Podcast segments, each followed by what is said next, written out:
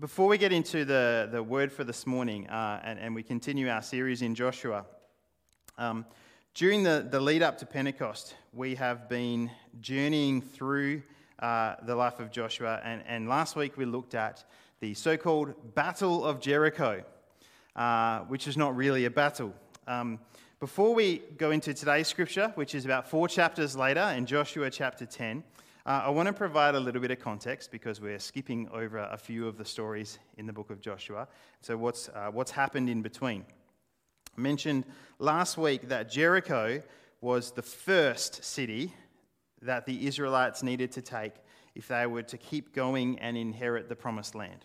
So Jericho came first after they crossed over the river, and that was Jericho right there, kind of barring them from the whole rest of the promised land. Um, but this land was a gift from God. He said, I'm giving you this land, not go take the land, I'm giving you this land. And uh, the crumbling of the walls of Jericho was not some military feat, it was a demonstration of God's power, right? God said, This is what I want you to do, and I'm going to do the work here. And Joshua knew he could trust God because he, this is what we talked about last week, he looked back. He looked back. He looked back at what God had said and done in the life uh, of his predecessor Moses. And because of even some seemingly random things about how to blow trumpets and use ram's horns, he could see the faithfulness of God now and was able to trust God because he looked back to all those years ago and went, I see what God's doing here. Um, and that allowed him to impart faith to the people. After Jericho, next couple of chapters comes Ai, and, um, or I, or however you might say it. It's two letters, A and I. Uh, Samuel referred to this in his messages uh, at our churches in the last couple of weeks. Um, and there's a false start, but they also do uh, uh defeat Ai. Then the people of Gibeon. So we got Jericho, Ai, Gibeon. The people of Gibeon go, uh oh, this is bad news. Let's go trick the Israelites right? Let's go th- say, we're from a foreign land and we're all poor and scraggly. We, we need to make a peace treaty with you, even though Gibeon was quite strong. So they make a peace treaty with Israel. They trick them into doing that. Uh, and it was no small city, Gibeon, but they're now sort of sided with the Israelites. And then some other kings see this, right? So Israel's defeated Jericho, Ai, Gibeon sided with them, peace treaty and five Amorite kings. They see this and they go, This is getting out of control. We're going to do something. So they unite together, five cities. You think, okay, they should be pretty strong. We're just going to go and get rid of Israel and Joshua. And that's where we pick up the story in chapter 10. So, as Francis comes to uh, read from Joshua chapter 10, let's pray. Father, uh, I ask that as we read from your word now, uh, you would still our minds and our hearts to be able to hear and to observe what it is that you want to say to us this morning. In Jesus' name I pray. Amen. Morning, everyone. So I'm reading from Joshua chapter 10, verses 5 to 14, and verses 24 and 25. Then the five kings of the Amorites, the kings of Jerusalem, Hebron, Jarmuth, Lachish, and Eglon joined forces. They moved up with all their troops and took up positions against Gibeon and attacked it. The Gibeonites then sent word to Joshua in the camp at Gilgal Do not abandon your servants. Come up to us quickly and save us. Help us, because all the Amorite kings from the hill country have joined forces against us. So Joshua marched up from Gilgal with his entire army including all the best fighting men. The Lord said to Joshua, Do not be afraid of them. I have given them into your hand. Not one of them will be able to withstand you. After an all night march from Gilgal, Joshua took them by surprise. The Lord threw them into confusion before Israel. So Joshua and the Israelites defeated them completely at Gibeon. Israel pursued them along the road going up to Beth Horon and cut them down all the way to Azekah and Makkedah. As they fled before Israel on the road down from Beth Horon to Azekah, the Lord hurled large hailstones down on them, and more of them died from the hail than were killed by the swords of the Israelites. On the day the Lord gave the Amorites over to Israel, Joshua said to the Lord in the presence of Israel, Sun, stand still over Gibeon, and you, moon, over the valley of Ajalon. So the sun stood still, and the moon stopped, till the nation avenged itself on its enemies. As it is written in the book of Jasher. The sun stopped in the middle of the sky and delayed going down about a full day. There has never been a day like it before or since, a day when the Lord listened to a human being. Surely the Lord was fighting for Israel. When they had brought these things to the king, sorry, when they had brought these kings to Joshua, he summoned all the men of Israel and said to the army commanders who had come with him, Come here and put your feet on the necks of these kings. So they came forward and placed their feet on their necks. Joshua said to them, Do not be afraid, do not be discouraged. Be strong and courageous. This is what the Lord will do to all the enemies you are going to fight. This is the word of the Lord. So, this is another really significant event in the, uh, the, what's sometimes referred to as the conquest of Canaan, the, the taking of the promised land. Jericho, that we spoke about last week, was significant because it was the beginning uh, of, of this whole journey. And, and as Joshua, as I said, looked back, he found faith in what God was going to do. This battle is significant because it points forward to the future as Joshua encourages the Israelites to look forward to what God's going to do. But first, I'm, I'm wondering is anyone feeling a little bit uncomfortable about all this? okay, I see a few head nods. Right? The killing, the completely destroying cities, the cutting them down as they run away, fleeing, please don't hurt us, right? And God raining hailstones down on them. The necks on the feet of the Amorite kings to say, This is what God will do to our enemies. I left out the bit about impaling them on poles, right? It's, it's fair enough to be like, Whoa, hang on a minute. What, what, what is this all about? Is this, is this God, you know, uh, uh, justifying like, you know, genocide and war and killing and, and, and murder? As we've journeyed through the life of Joshua, maybe you've been wondering, I don't know how I feel about all this, this, this conquest of Canaan, as it's sometimes referred to. Uh, God seeming to con- condone violence and war. It sounds like religious justification for invasion of someone else's land, right? And, and we kind of know a bit about what, what that looks like at the moment, thinking about Russia and Ukraine. It's not all just religious, but part of it's religious justification. In fact, if you read the previous chapter, chapter 9, it says the Gibeonites, the ones who tricked Israelite into the peace treaty, uh, they said, Your servants were clearly told how the Lord your God had commanded his servant Moses to give you the whole land and to wipe out all its inhabitants from before you. So we feared for our lives because of you, and that is why we did this. But is that what God said? I can't find it anywhere. Not the part about wipe out all the inhabitants from the land. It's not what God said. And you might go, well, but yeah, but isn't that what Joshua did anyway? I mean, that's what we read. Not exactly. It's easy to read it that way. Uh, but that's not what's happening. Now, there's a really great article by the Bible Project on this. There's a couple of copies at the back. Uh, South Mandurah, uh, Raylan's printed some copies for you as well, for anyone who's interested. An, encourageable, uh, an article about the conquest of Canaan and why and what's it, what it's all about. Here's a bit of a summary in short. When we read things like Jericho was completely destroyed, which sounds like, oh my goodness, like they, you know, they, they went in and murdered everyone. It, it's, um, Jericho and others like it were military outposts. They were these, these strongholds, these military outposts in, in among the land, uh, particularly to defend or attack or whatever. Um, only a few of these kinds of cities, these military outposts, were destroyed by the Israelites, Jericho being one of them. The majority of the cities it, when it talks about the others that Israel took over, um, the language used is driven out. Now, that still sounds like, oh, yeah, but is it, any, is it any better that they drove all the people out and made them refugees? Well, again, that's not what's happening. Um, it's, it's a kind of an, a Hebrew idiom, which it's a little bit like when we say it's raining cats and dogs, right? Is there, is there cats and dogs falling from the sky?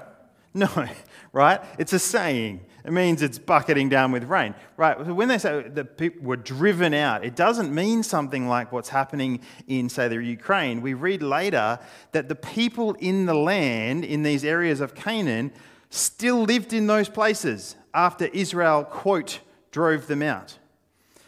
God's mission for Israel as they entered this land was to drive out evil. It was to drive out evil, not people. See, if you read through the history earlier in the Bible, the Canaanites in this land, in the land promised to Israel, who had re- the Canaanites had rejected God, they worshipped demonic idols, they engaged in taboo sexual acts, and they sacrificed children to Canaanite gods. That's what's going on in this land. And God's promise to Abraham many, many years earlier, right, many generations earlier, was that Abraham's descendants would inherit this land so that as one people group, Yahweh would be their God and they will be his people, so that all the nations of the earth would be blessed. And so, this, this sort of so called conquest was slow. There were actually a lot of limits on it. It wasn't go just go take over any city you want. It was like you can't touch those ones. And it's going to be bit by bit by bit. And you're not going to wipe out, like burn to the ground, non military outposts. Um, but Jericho, this defensive stronghold that we talked about last week, said, No, you are not getting in here. And the others said, We're going to go on the attack against you. In chapter 11, we read that no one except Gibeon made a peace treaty with Israel despite having that opportunity. And again, it wasn't that Joshua destroyed anyone and everything, just like the Allies' mission all those years ago wasn't to eliminate the Germans, it was to drive out the evil that was going on for the good of the German people. The mission was to defeat the evil in those lands and introduce their people to this God. Now, if you remember at Billabong a number of weeks ago, we talked about Exodus 34, where we, we see God revealed as Yahweh, the compassionate and gracious God, slow to anger, abounding in love and faithfulness, maintaining love to thousands, and forgiving wickedness, rebellion, and sin. Remember that in Exodus 34, right? Most quoted passage in the whole Old Testament is what this is about, about who God really is. And I wanted to start here this morning because if we, if we look at today's passage and think, I'm not sure how I feel about this.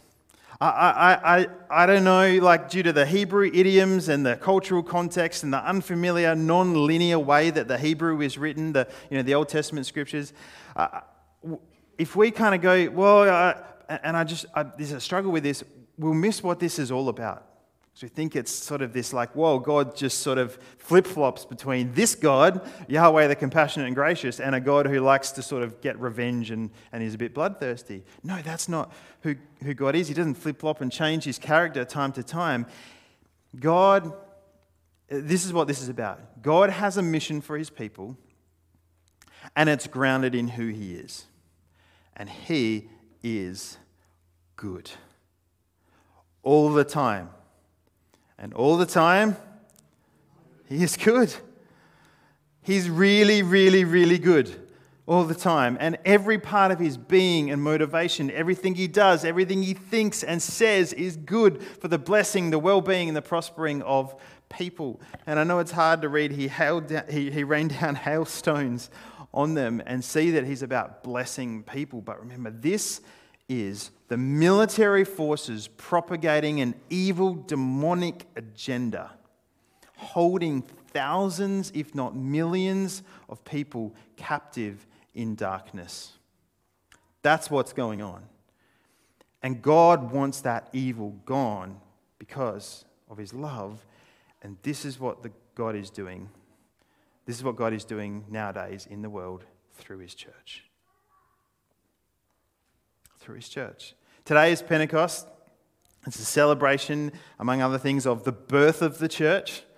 Uh, there's a line in the song King of Kings that goes, And the church of Christ was born, and then the Spirit lit the flame. Right? Now, this gospel truth of old shall not kneel, shall not fade. The Spirit of God has been poured out on his people, those who confess Jesus uh, Christ as Lord. And, I want to highlight three things today that the Spirit of God, the Holy Spirit, does in us that were similar to what God was doing in that land and in the people. What the Holy Spirit does in us, first of all, is that He drives out the evil in us. He doesn't destroy us. He never wants to do that. Uh, uh, and although it hurts sometimes when he does this, he's doing this to save us. He comes in, the Spirit comes to sanctify, right? That means to, to clean up, to cleanse, to, to, to clean out our lives, to drive out the, the, the idolatry, the sinfulness, the, the evil in us, to get rid of the idols, the practices, the stuff that's hurting us and our children so that we will be blessed, like Canaan would be blessed, and know Yahweh, the, the loving, compassionate, gracious, slow to anger God. But just as there were, were limits on, on where and who the Israelites invaded, it wasn't just go like, do whatever you want. And just as it was a slow, gradual process taking over the land of Canaan, the Spirit comes in and cleans us out gently, thank God. Gently and slowly and graciously as we allow Him. And this is the key I want to kind of highlight today. It's all as we allow Him. Now, sometimes, uh, I, I, I know, well, maybe more than sometimes, I'm like those Canaanite cities. I'm closed off, defensive, or I'm combative against what God's trying to do in me. And so sometimes God's got to force his way into my life a little bit and kill some stuff in me. And I don't like it at first until I realize that what he's trying to do is for my good because he's good. Anyone else feel like that? Right? Sometimes he's got to push a little bit. But on the most part, we've got to allow him in. And so on this Pentecost Sunday, I wonder if you'll, first of all, let the fire of the Holy Spirit burn away anything in your life that's actually destroying your life. A mindset, a habit, a, hobby, even maybe a friendship or a relationship, maybe a, it might even be for some a cultural or religious practice. Come, Holy Spirit. It's not always a, a, a comfortable prayer, right? Come, Holy Spirit. Come, Holy Spirit. It's not always comfortable, but God is always good. And what He does is always good. Amen? This battle with the Amorites, these, these five kings and their militaries who unite against Joshua and Israel, it's an amazing story as the, the enemy retreats, Joshua determines, no, no, we need to deal with this and with them right now. He doesn't want them returning, then that leads to another 15 cities uniting against Israel and gets out of hand. So Joshua said to the Lord in the presence of Israel, Sun, stand still over Gibeon, and you moon over the valley of Ajalon. So the sun stood still, and the moon stopped till the nation avenged itself on its enemies. Now, Basically, the daytime was extended by 24 hours. You can do the research on exactly what might have happened. Did the earth stop rotating? Did the sunlight somehow stay through the night? Did God make a special light appear? It doesn't, it doesn't really matter.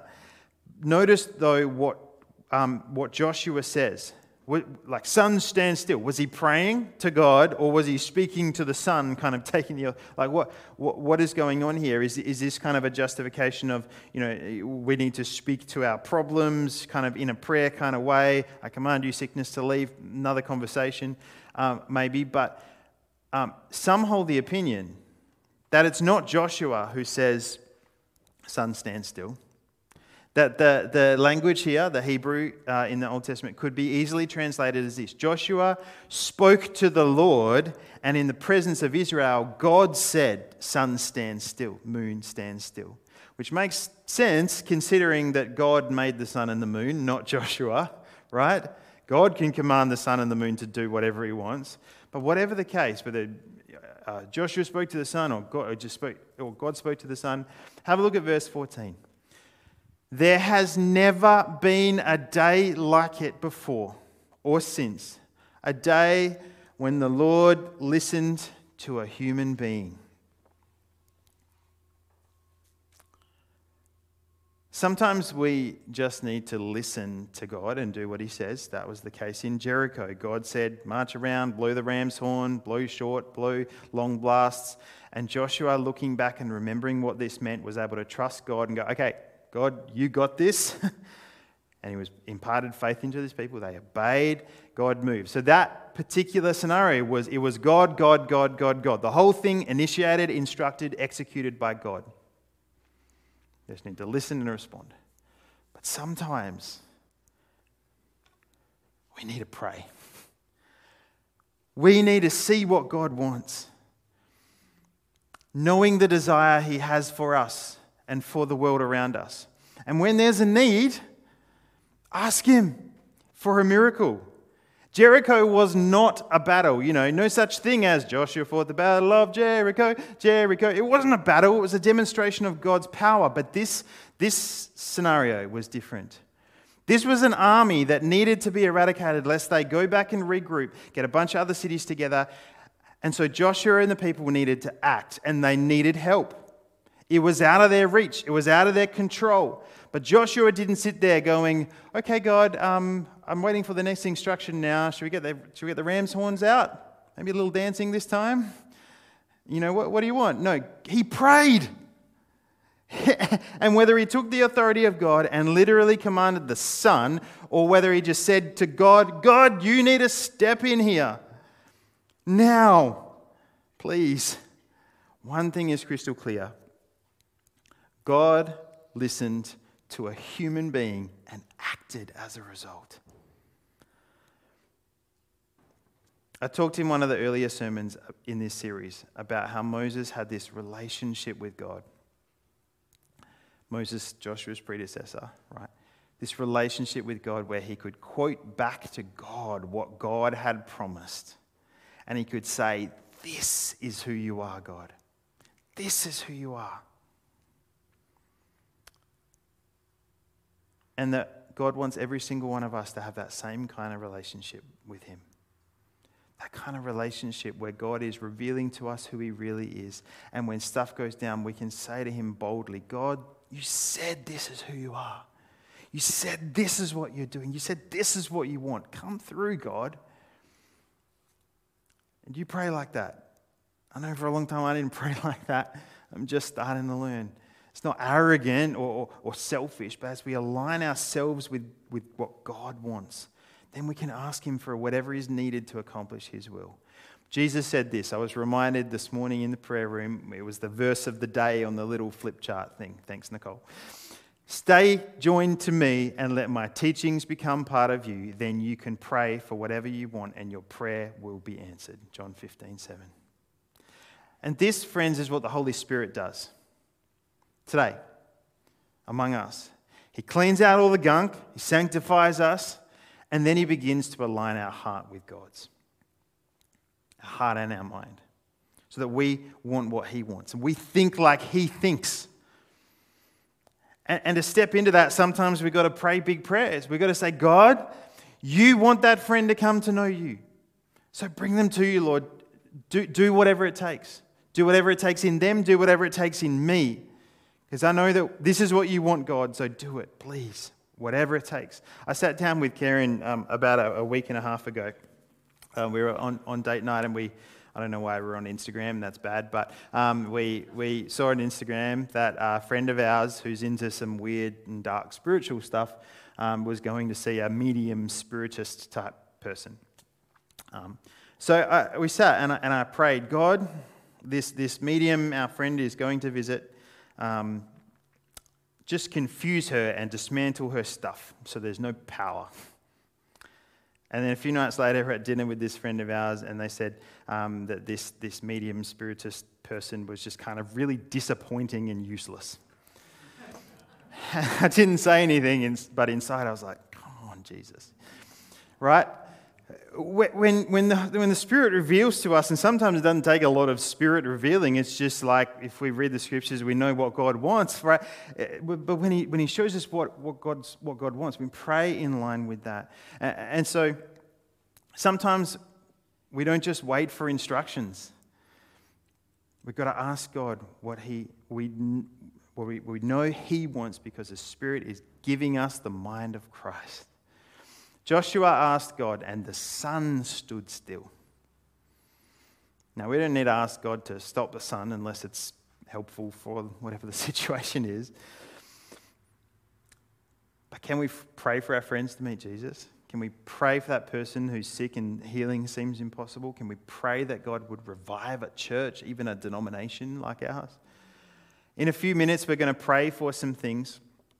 And uh, I haven't checked my messages yet, but I asked um, the uh, prayer team, our prayer team this morning here at Billabong, um, I asked if they would just listen to God and ask Him, What do you want us to pray for, God? What do you want in our churches uh, and beyond? They, and, and I'm hoping, uh, I haven't checked yet, but I'm hoping they sensed a few things, God, highlighting things for us, things for South Mandurah.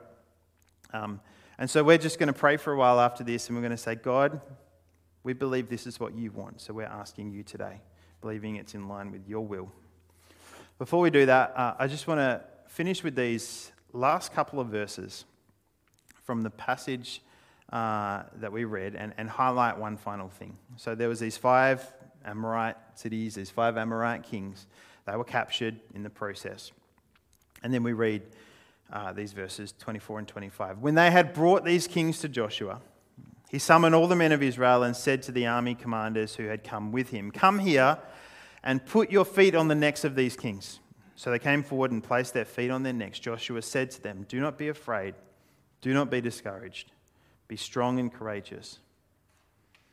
Joshua 1. This is what the Lord will do to all the enemies you're going to fight. Why the chasing down? Why the feet on the necks of the kings? Was Joshua just hungry for another victory? No, remember this, this wasn't about some military conquest and murderous invasion of the land. It was about the mission of God to drive out the evil in the land and restore a land back to blessing and people back to blessing. The chasing down the army, the feet on the necks of the kings. It's because the people of Israel under Joshua needed to be able to look forward. They needed to be able to look ahead to what God could and would do. They needed to see what He's done now, He'll keep doing and will do again. So, friends, this is what the Spirit does. The Spirit sanctifies us, He cleans us out. The Spirit aligns our will with God, giving us the mind of Christ. But the Spirit also gives us vision and faith for what God's going to do.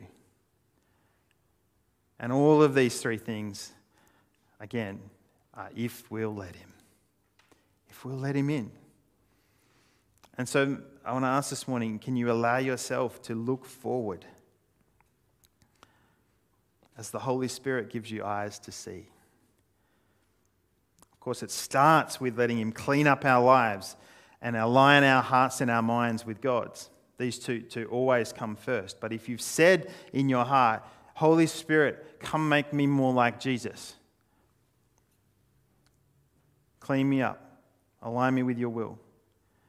Then you can ask Him to give you a vision for what His kingdom could look like and faith to believe it's possible. Will we do that this morning?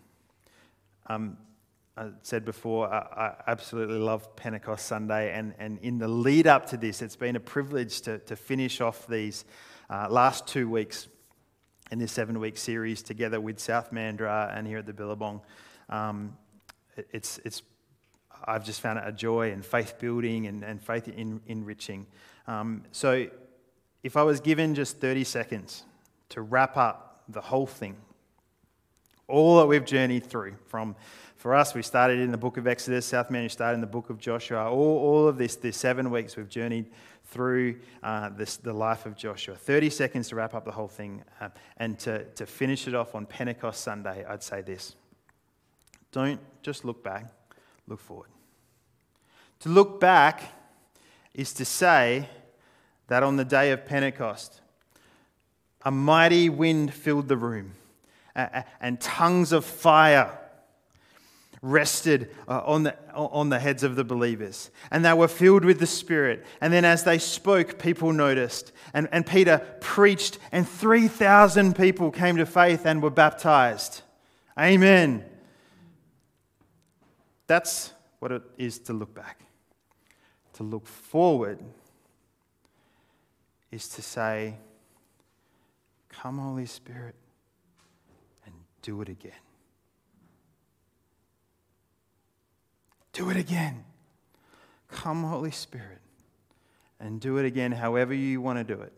Whatever it will look like this time, whatever it will look like at the Billabong, whatever it will look like at South Mandurah, we welcome you in and ask you, Holy Spirit, as we have prayed for those 10 days, just like the believers prayed for 10 days and waited for the Spirit to come. As we've been waiting on you, Holy Spirit, we invite you now. Come, Holy Spirit, and do it again. Father, I thank you for uh, your living word. I thank you that through this journey,